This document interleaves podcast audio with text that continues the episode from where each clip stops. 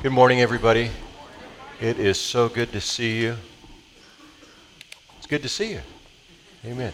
Hey, one, one little announcement. It's not a little announcement, it's a big announcement. How many of you get my newsletter? If you're online, you can raise your hand if you get the newsletter. Um, I wanted to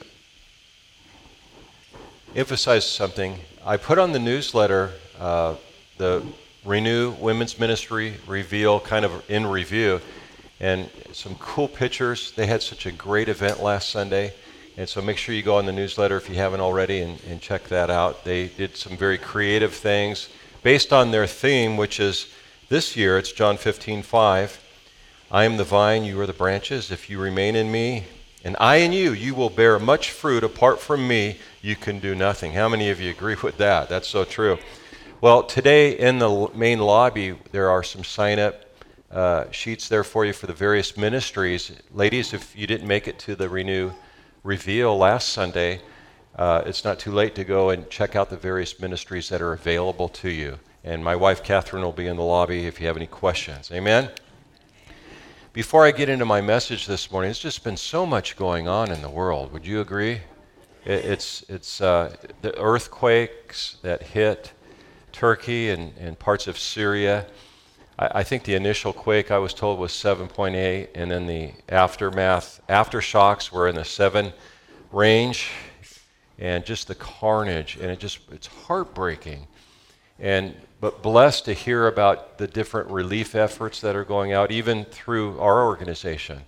And so, what I'd like to do right now is just have a word of prayer for so many families and people negatively impacted, life's lost, and not only, I, I don't only want to pray for that, which is definitely needed, but uh, what's up with all these things in our skies?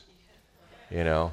And uh, shooting balloons down, and I don't know too much about it, but I want to tell you something.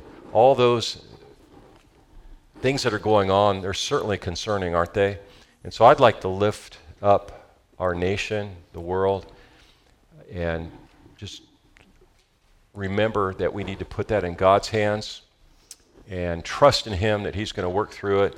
Let's not get distracted. Let's not let that keep us off or take us off the course that God has for us. Amen. Would you join me in prayer?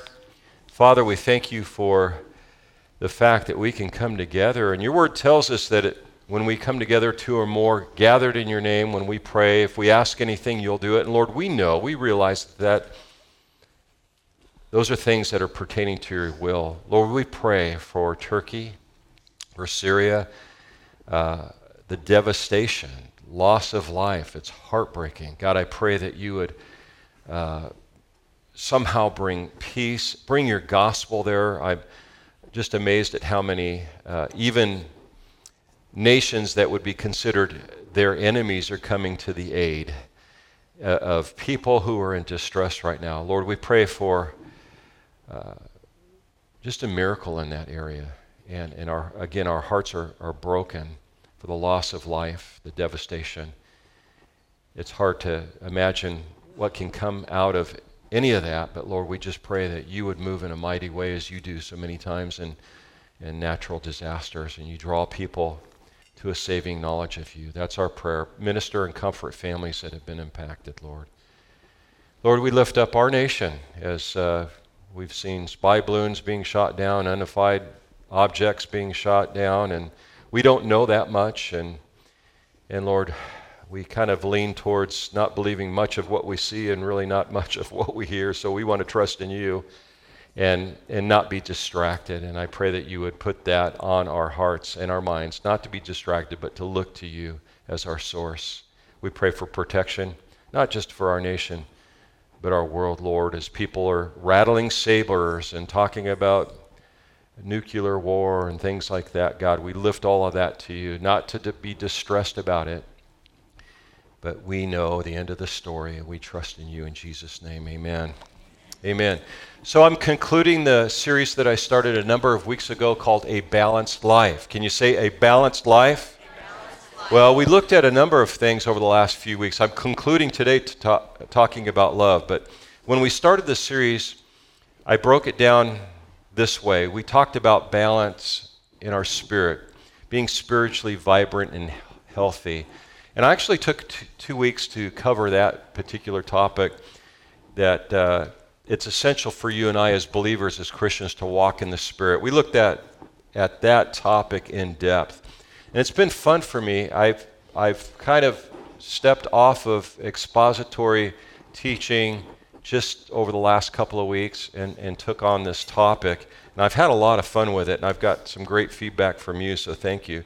The second, or the third week rather, we looked at uh, a balanced soul, soul health, and, and we realized that the soul, our soul, is that is the place of battleground that the enemy works. So it's known as the seat of passions, and I, and I explained very graphically what that means. And then following that, we looked at uh, balance in our body, which means being physically healthy. I talked about eating right and taking care of the temple, that God has entrusted you with you. So we are to manage and steward and take care of ourselves. And we talked about that. Last week we talked about relationship balance. And today's kind of a, a little spillover of last week where we are looking at what I call love balance. Can you say love balance? We got to be balanced in love. Boy, what a what a way to to start a Sunday with Valentine's Day coming, huh? Do you think there was uh, any influence there? Well, I want to share an illustration with you that I found quite interesting. True story. George Washington Crane. He was a an American psychologist. He's also a, a, a physician, but he was best known as a article writer or column columnist for a number of newspapers where he did a, a column called Worry Clinic and another one called Test Your, Your Horse Sense. And he tells this story, and I'll read it to you. He tells of a wife who came into his office, and she was full of hatred towards her husband. And she said, I don't want, I, I not only want to get rid of him, I want to get even with him. All the pain he's caused me and the hurt he's caused me. And Dr. Crane Here's his counsel. Here's what he suggested. He had an ingenious plan. And he said, Go home and act as if you really love your husband. Tell him how much he means to you. Praise him for every decent trait. Go out of your way to be kind, considerate, and generous as possible. Spare no efforts to please him, to enjoy him. Make him believe you love him. And after you've convinced him of your undying love, and that you cannot live without him, then drop the bomb on him. Tell him that you want to get a divorce. That'll really hurt him. That's what the counselor told his patient. And so, with revenge in her eyes, she smiled and she said, Beautiful, beautiful, I love it. He's going to be so surprised. So she did it with enthusiasm, acting as if for two months she showed love, kindness, listening, giving, reinforcing love, and sharing. When she didn't return to Dr. Crane's office after a number of months, uh, he decided to give her a phone call. And he said, are, are, are you ready to go through your divorce now? Divorce, she said. I never want to divorce this man. I really love him. Well, I, I like how C.S. Lewis kind of pulled this together. He said, Do not waste your time uh, bothering whether you love your neighbor. Act as if you did. As soon as we do this, we find one of the greatest secrets. When you are behaving as if you love someone, you will presently come to love them. Interesting, isn't it? I want to take it to the next level now and just say to you that based on those illustrations and some of the things we're going through, uh, this morning in particular, that it's amazing when you behave, when you conduct yourself in a way, even doing the things that you don't want to do, but they're the right things to do, that changes your behavior. And not only changes your behavior, it changes others. And it not only does that, it changes your framework, your mindset, you, the way you perceive and, and act out. Dr. Friedman said, and, and he diagnosed how people uh, respond or react, and he he correlated the two, but he, he did a comparison contrast, and he said that when you react to things, and he was a proponent of responding, not reacting, he said when you react to things, your reactions are from the part of your brain that he called the reptilian brain. You know, reptiles are not too smart, are they? And that's your reaction. You know, when somebody hits you, you hit them back. When somebody says something nasty, you nasty back. You know, it's that quick wit firing back. But a response necessitates a pause. I call it a holy pause, right? Where you pause, you don't react. Remember the doctor hitting your knee with that little hammer and your leg goes like that? It's that's a reaction. It happens like that. But a response necessitates thinking through, critical thinking, processing, assessing. Oh, sh- this is what I'm thinking. Should I say it? Don't raise your hand. How many of you say what you're thinking all the time? Don't raise your hand, please. How's that working for you? Okay. Sometimes it works, sometimes it doesn't. But a response requires taking time and and this is what I would like you to do. This is my prayer for you this morning as we go through uh, a certain passage in Scripture. We're going to look at 1 Corinthians chapter 13, verses 4 through 7. It's known as, many call it the love chapter or the wedding verses, because it's a couple of verses put together. But I want to just describe to you what it really is in a, in a moment. But as we go through the different attributes and characteristics of things we should do, when we're loving people and just our behavior, the characteristics, the attributes that we should manifest. Um, Paul also talks about the things that we shouldn't do. And as we go through there, through that, here's the assignment for you this morning. Do your best to not think about anybody else. And this is probably the first time you're going to hear me say this. I want you to think about you, assess you where you're at with the things that I'm going to share with you. How do you fare with the different attributes that Paul describes as, as uh, behaviors of love. So I want you to do a self assessment today as we go through this. Not to make you feel bad, but at the end of the service, my, my prayer is that you'll consciously make some decisions to improve. Amen? So it's going to be challenging. You ready? Are you ready? Yes. Okay, good. First service was ready. I was just checking to see if you were. 1 Corinthians chapter 13, 4 through 7. Here we go. Love is patient and kind. Love's not jealous or boastful or proud or rude. It does not demand its own way. It's not irritable, and it keeps no record of being wronged. It does not rejoice about injustice, but rejoices whenever truth wins out. I love this next verse 7. Love never gives up, never loses faith is always hopeful and endures through every circumstance. Now, I want to pray one more time. Would you bow your heads? Father, as we look at this passage in 1 Corinthians 13, verses 4 through 7, Lord, I pray that you would minister to hearts the areas that uh, we would recognize that need addressing but not to pull us down, but to encourage us to walk the way that you walk, Jesus. In Jesus' name. Amen. You know, the Gospels, Matthew, Mark, Luke, and John, they, they show us how Jesus loved. He ministered powerfully through love. And Paul here in 1 Corinthians 13, he gives us a guide for you and I on how to be like Jesus. That's basically it. And I'm sure everyone here, most everyone's probably attended a wedding before. And specifically, if you've attended a Christian wedding, more than likely this verse was read. 1 Corinthians chapter 13, 4 through 7. Eh, eh, this block of scripture, as I said, said earlier, it's known as the love chapter, but it's also known as the wedding chapter. But I want you to know something. It really doesn't, in context, in its actual context, has nothing to do with a wedding. But that's not going to stop me from using it in weddings because it's a great verse. It just is a great verse. It's a picture of, of what uh, behavior you and I should adopt or not adopt.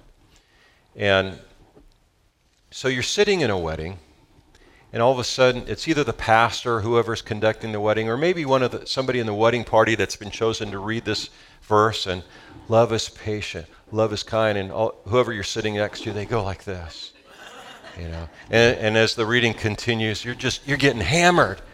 That never happens to me. But you're getting hammered, right? And by the end of the reading of the scripture, you feel pretty beat up. But I've got good news for you because this passage has nothing to do with a wedding. Somebody go, thank you, Jesus. Here's what happens. Paul, this is 1 Corinthians 13. Now, I'm really good at math. There's 1 Corinthians 12 and 1 Corinthians 14, and, and chapter 13 fits right in the middle. I told you I was good at math. But chapter 13 rolling into chapter 12 rolling into 13 and a little bit into 14 you have a situation where Paul is addressing the gifts of the church. He's talking to an organization. He's ministering to an organization called the church. Did you know your, your home is an organization? It's, there's a structure there. We have an organization here. And there were some issues going on in the church of Corinth that Paul needed to address. And in the addressing of those issues, he was laying out some behaviors. But more importantly, he was telling the church organization hey, God's given you gifts. There are gifts, they're, they're amazing, and you're going to be doing amazing things. You can do amazing things through these gifts. And, and God loves you. Paul talks about the love that God has for you. And by the way, there's nothing you can do to make God love you more, and there's nothing you can do to make God love you less. God loves you, and He's given you gifts, and that's a message for a, whole, a different Sunday. But then, right in the middle of talking about the gifts of the Holy Spirit and, and how they're to be used and utilized within the context of the church to edify and build up the church, you have this block of Scripture about love. And the reason being is this you can do a lot of good things for God, but if you don't have love, it doesn't mean a thing. Amen? That's what, that's what this means. And so you have this passage that, in context of how it was written, is to the church, but it's also for you and I to embrace. It not only is a model for us to, to follow corporately or organizationally, Think about it. The church, if they modeled uh, this list of love, the church would be amazing. Everybody would want to be here. But it goes even further. This lands in, in your home, in your personal relationships. And that's where I'm going to take it. Now, you and I have struggled over the last couple of years. Everybody has in the whole world the last three or four years, right? There's been a lot of changes. There's been a lot of dynamics. There's been challenges. There's been, some of you have lost jobs or be, been repositioned, uh, missed opportunities, missed promotions. Uh, and some of you haven't quite been affected in that capacity, but there's been a sense of rejection uh, for a lot of people and, and just the narratives that are out there and the, just the way life has changed in all capacities. But I want you to know something that in God's family, listen to this, in God's family, God's family now, I'm talking about God's family, you are never rejected. In God's family. If you're part of God's family, you're never going to be rejected. You're never going to be put on a shelf. And God has infinite value for you. You were created in God's image. We are image bearers. And so there's a way that we live. We live for God, and when we live for God, it honors God, and when we honor God, God blesses us. And it's an amazing thing. And so, right here in the middle of Corinthians chapter 13, I want to read it one more time. Let's put it on the screen. 1 Corinthians 13, 4 through 7. Love is patient, it's kind. Love's not jealous, or boastful, or proud, or rude. It does not demand its own way. It's not irritable, and it keeps no record of being wronged. It does not rejoice about injustice, but rejoices whenever truth wins out. Love never gives up, never loses faith, is always hopeful, and endures through every circumstance. So I'm going to, I've called these characteristics attributes, love attributes that bless you and they bless others. They certainly bless others when you're behaving this way, but they bless you as well. And so the first one is this love is patient. We talked a lot about this last week. By the way, if you've missed any of the A Balance series messages, you can go on our website and click the icon that says messages, and they're all right there on our website, eagleridge.church. Love is patient. Paul says love is patient. And what does it mean to be patient? It means that you have the ability to stand firm. That's what it means. When you're attacked, when you're offended, to stand firm. The dictionary says to, to be or remain steadfast in conviction despite attack. And so last week we talked about those who are closest to us. We, in, in, that context of the two, three, or at the most five, those clo- closest to us. Typically, family members, very close friends, spouses. And those are the relationships where they're the most meaningful at times and pleasant, but they can also be the most painful at times, right? And so that's where, because of the proximity of closeness, that's where we get injured with offense. We get offended. We get impatient. Uh, a friend can stick a knife of betrayal in your back and, and it can hurt. A, a coworker that you've made friends with can get promoted uh, and you not. And those things, we get impatient with that. And we're to, to stand firm. We're to stand on, on the Word of God. And, and, and listen, you and I can't conjure up or manufacture the patience that's needed to get through life.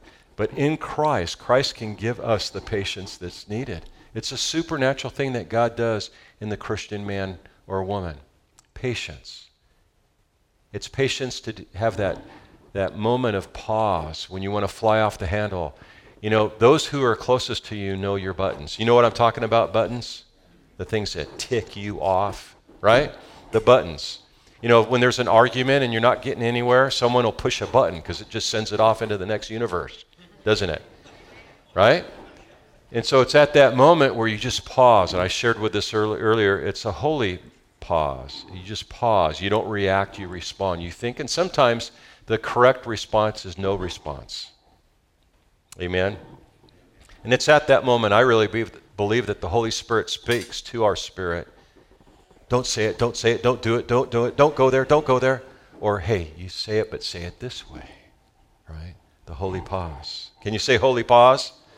It'll help you, as Friedman said, it'll keep you out of the reptilian mind aspect of reacting every time to every situation and moving and flowing in more of a godly way, walking in the Spirit. So being patient's not easy. I shared with you last week. I've heard a lot of young Christians go, Pastor, I, would you pray for me? Sure, I'd love to pray for you. How can I pray for you? Will you pray that I have patience? And I always go, Oh no, all right, but be ready because you're going to be tested, and things are going to happen in your life where you'll have the opportunity not the problem. I call them opportunities. To be patient, right? So be careful what you pray for. So that was patience. Uh, love is kind. And this is a difficult concept to, it's difficult to put it into words. But if, if I were to put a face on grace, it would be kindness. The face of grace Grace it comes from that word charis, where we get the word charismatic. It really means gift. The face of grace is kindness. And one of my favorite preachers, Charles Swindoll, he once said, Kindness is a language that deaf people can hear and the blind people can see. Kindness. Now, I'm going to do my best. I found an illustration that I think is one of the best illustrations I've ever come across that really paints a picture of what kindness is. And when I when I read it, I wept. I thought, oh, I can't use that, especially in a morning where I'm wearing my leather jacket, you know. um, but so I, I, prayed about it, and I thought, well, I'll, I'll be strong. I'm not a real emotional guy. But this one hit me, the heart strings, the chords. And, and so I shared it in first service, and I was a mess. So, Lord, help me.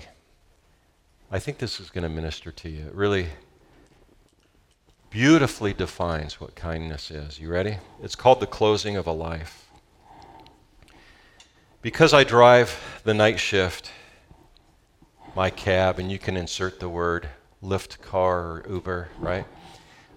My cab often becomes a, a, moving confessional. Passengers climb in, they sit behind me in total anonymity, and they tell me about their lives.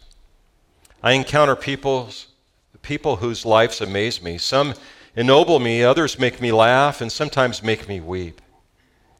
However, none touched me more than a woman I picked up late one August night. Responding to a call from a small brick fourplex in a quiet part of town, I assumed I was being sent to pick up some partiers or someone who had just had a fight with a lover or a worker heading to an early shift at some factory in the industrial part of town. When I arrived at 2:30 in the morning, the building was dark except for a light, a single light on the ground floor window. And under these circumstances, many drivers would just honk once or twice and then they would just drive away. But I've seen too many impoverished people who depended on taxi, taxis as their only means of transportation. And unless a, a situation smelled of danger, I always go to the door. This passenger might be someone who needs my assistance. I reasoned to myself. So I walked to the door and I knocked.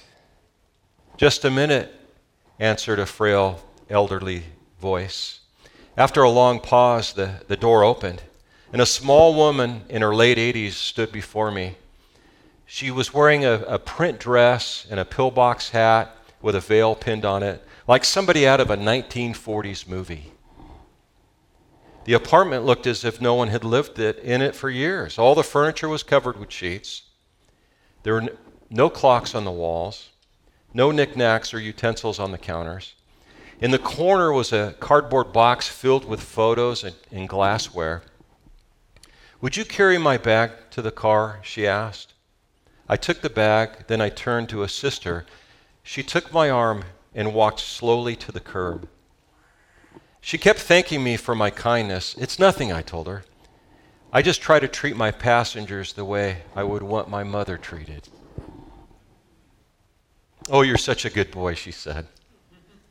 When we got in the cab, she gave me an address an address and then ask, Could you drive through downtown?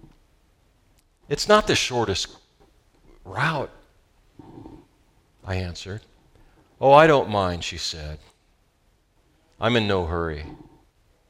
I'm on my way to hospice. I looked in the rearview mirror. Her eyes were glistening. I don't have any more family left. The doctors say I don't have long. I quietly reached over, shut off the meter. What route would you like, to, like me to take? I asked. For the next two hours, we drove through the city. She showed me the building where she had once worked as an elevator operator. We drove through the neighborhood where she and her husband had lived when they were newlyweds. She had me pull up in front of a furniture warehouse that had once been a ballroom where she had gone dancing as a girl. Sometimes she asked me to slow in front of a particular building or a corner and would sit staring into the darkness, saying nothing. As the first hint of sun ceasing the horizon, creasing the horizon, excuse me, she suddenly said, I'm tired. Let's go now. We drove in silence to the address she had given me. Two orderlies came out to the cab as soon as we pulled up. They were concerned and intent watching her every move. They must have been expecting her. I opened the trunk and I took the small suitcase to the door. The woman was already seated in a wheelchair. How much do I owe you? she asked, reaching into her purse. Nothing, nothing, I replied. You have to make a living, she answered. There's other passengers, I responded. And almost without thinking, I bent over and I gave her a hug. She held on to me tightly. You gave an old woman a little moment of joy, she said. Thank you. I squeezed her hand, then walked into the dim morning light. Behind me, a door shut. It was the sound of the closing of a life I didn't pick up any more passengers that shift. I drove aimlessly, lost in thought for the rest of the day. I could hardly talk. What if that woman had gotten into an angry driver's car? Or one who was impatient at the end of a shift? What if I had refused to take the run or had honked once, then driven away? I don't think I've done anything more important in life than that trip with that woman. We're conditioned to think that our lives revolve around great moments. However, great moments often catch us unaware, beautifully wrapped in what others may consider as small and insignificant moments. I can't think really of a better story that represents kindness, can you? How we can emulate that kind of sweet Sweetness is all I could call it. Whew, I got through that. You ready for number three? Love is not jealous, it's not boastful, it's not proud, it's not rude, it's not jealous. Can you imagine? What would the church look like if we all put our egos down what would the church look like if we didn't try to or attempt to promote ourselves, but we just loved and embraced and we were kind? We weren't jealous when somebody got promoted above us. We rejoiced. We weren't boastful or proud or rude. You know what I think the church would be like? I, I think we'd have to build a new building. There'd be so many people coming in here to feel and sense the love that was permeating this building. And you know what? I want to tell you something. I sense that here. We're not perfect because we're filled with imperfect people, right? I are one. Are you? Yeah. But I'll tell you what, if we strove to be and emulate and carry these characteristics, these love attributes, as I call them, we're talking revival. And I want to break it down even further because this is love's not jealous, it's not boastful or proud or rude. Does, love doesn't boast, it doesn't brag. And, and you know that word brag, where it comes from? It comes from the word windbag. Windbag. You know what a windbag is?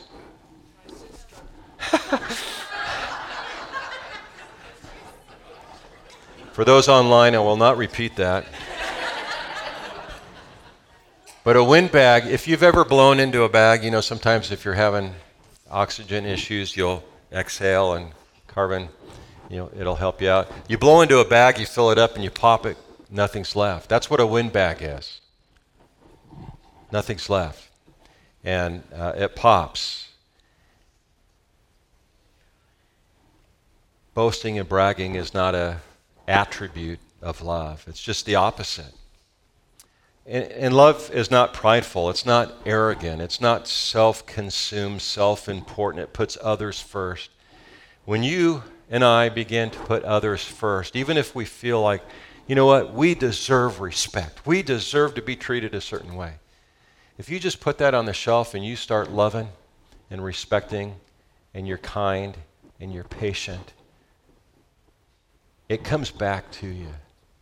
It comes back to you.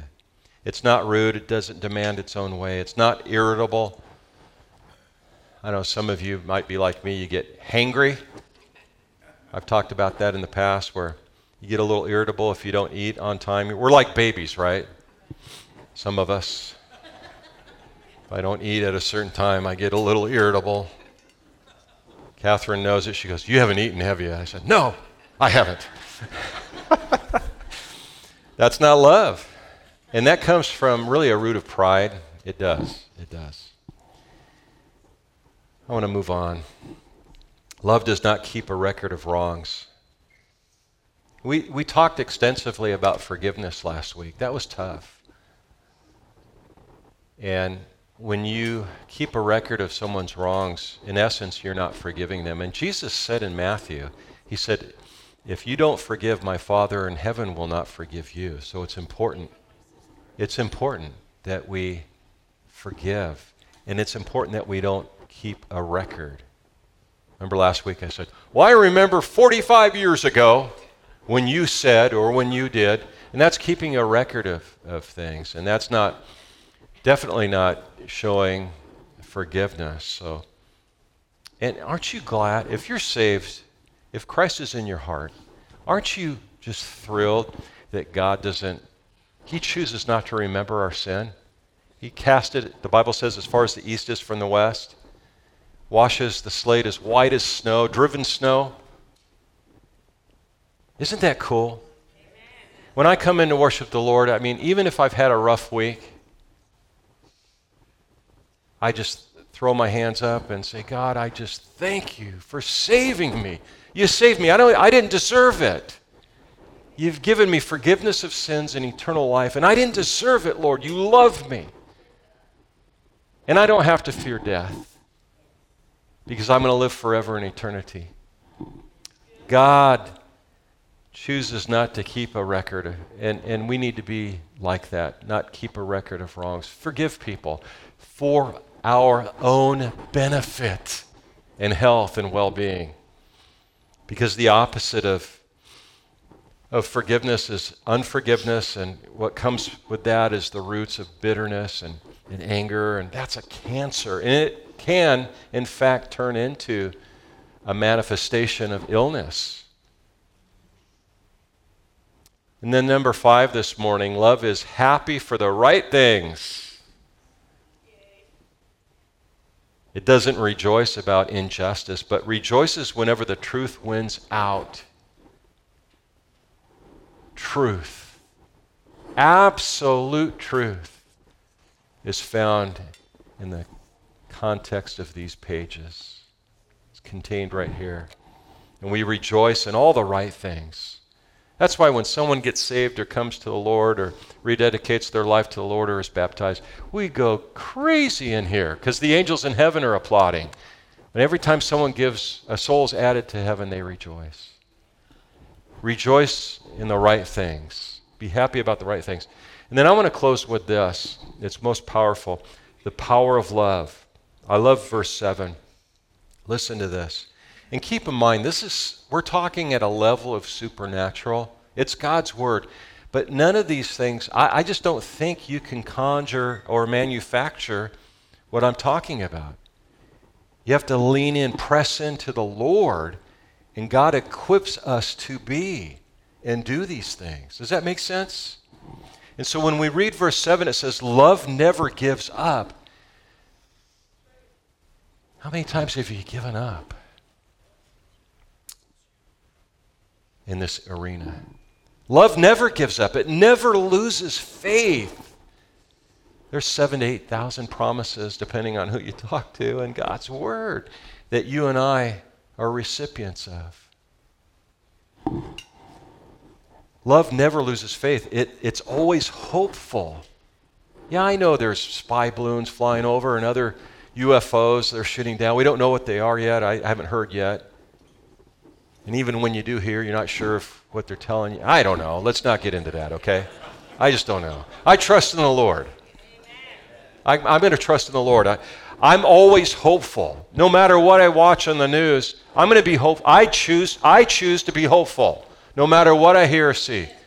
All hell is breaking loose. You know what? I know the end of the story. I know the end of the story. It's right here, and God wins. And if you're one of His children, you're part of the winning team. Amen. So I'm not going to let what I see, I'm not going to let what I hear, we are not going to let it affect us. Amen? The power, the power, the power of love. It never gives up, it never loses faith, it's always hopeful, and endures through every, say every. This kind of love endures through every circumstance. Wow. This is our hope. This is our, this is our power through Christ. And, it's certainly our victory. So I, when I look at 1 Corinthians 13, verses 4 through 7, I see it's, it's beautiful. It's beautiful. Do you get this? Don't, don't raise your hand. Do you get this at home? Do you give this at home? Remember at the beginning of the service, I said, don't judge others when I'm sharing this message. Think about yourself, assess yourself. Are you giving this at home? Are you giving this at work? Are you giving this in the ministry that you're in, at, here at church, in the Bible study you're in? Do you give this to your friends? This kind of love that we talked about this morning. I'm praying for a revival. I know there's a movie coming out the, next week, The Jesus Revolution. Uh, I hear there's a revival breaking loose in Kentucky at Asbury Seminary right now. You might want to look it up. Things are happening. People are driving from all over to go there and experience what's happening. All it takes is a small group of people that say, God can. God can. We repent and, and say, God, we're so sorry. America has turned away from you. We've turned away from you at every corner, in every way. And Lord, you love us and you love what you created, the only aspect of your creation that bears your image. And so we pray for a revival that people would come to Christ. And one way they're going to come to Christ is by seeing the love of Jesus in us, seeing these attributes I shared with you this morning that Paul shared with us this morning in 1 Corinthians 13, 4 through 7. When people see somebody that's uptight and negative, that's not the love of Christ. Amen? I want you to bow your heads. Father, thank you for your word this morning, Lord.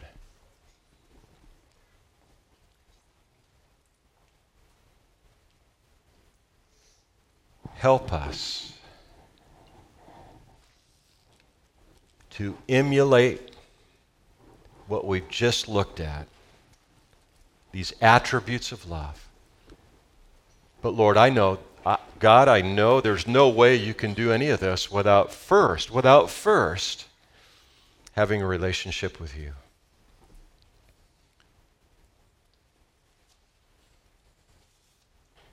Give your heart to Jesus this morning. God loves you. He knows you.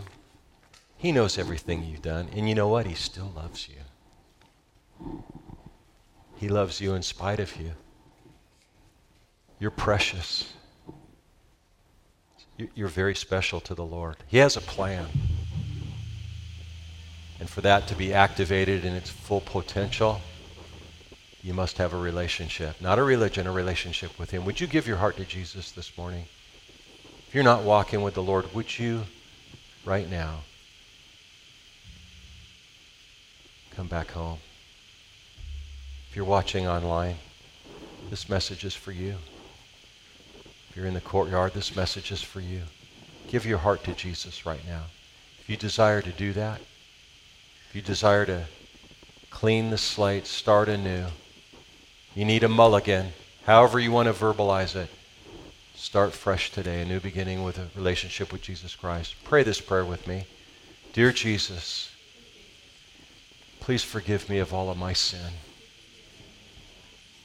Jesus, I realize I need you. Jesus, I need you as my Savior and my Lord. If you're rededicating your life to the Lord, just say that. I rededicate my life to you, Jesus. Jesus, I believe that you died on the cross. You rose from the grave. I give you my all. Be the master of my life. In Jesus' name. And everybody said, Amen. Can you give the Lord a hand this morning? Praise God. Praise God. Let's all stand to our feet. Listen, if you're online watching, out in the courtyard here in the sanctuary, if you prayed to receive Christ for the first time, I want to welcome you to the family of God. If you prayed to receive Christ for the first time or you rededicated your life to the Lord, there's a couple of things I would like you to do if you would be so kind. Either text the word pray to the number you see on the screen right now and that's to fill out a connection card digitally, or you can fill an actual hard card connection card, my next steps card, out while you're here on campus. They're on the back lobby tables in the main lobby and outside in the courtyard. Fill those out, turn them in to one of the buckets or the boxes, or give them to one of our leaders. And, and uh, I want to get those cards. I want to encourage you in your newfound faith and your relationship with the Lord. Let's give the Lord another hand. Amen. Now I know I know Valentine's Day is almost here, right? And you're you're kind of like, oh man, I'm not prepared. Well, we've got some stuff out there that might be available to you. But if you're looking at making reservations at a restaurant, it's not always easy on Valentine's Day. But there's a lot of other things that you can do. You can go for a nice ride, right? Spend some time together. Uh, if you know someone who's single, if you know somebody who doesn't have family, spend some time with them. Amen. Make it a family event. But the attributes we looked at be a great time to start implementing those. Amen. God bless you. The praise team's going to close us in a song.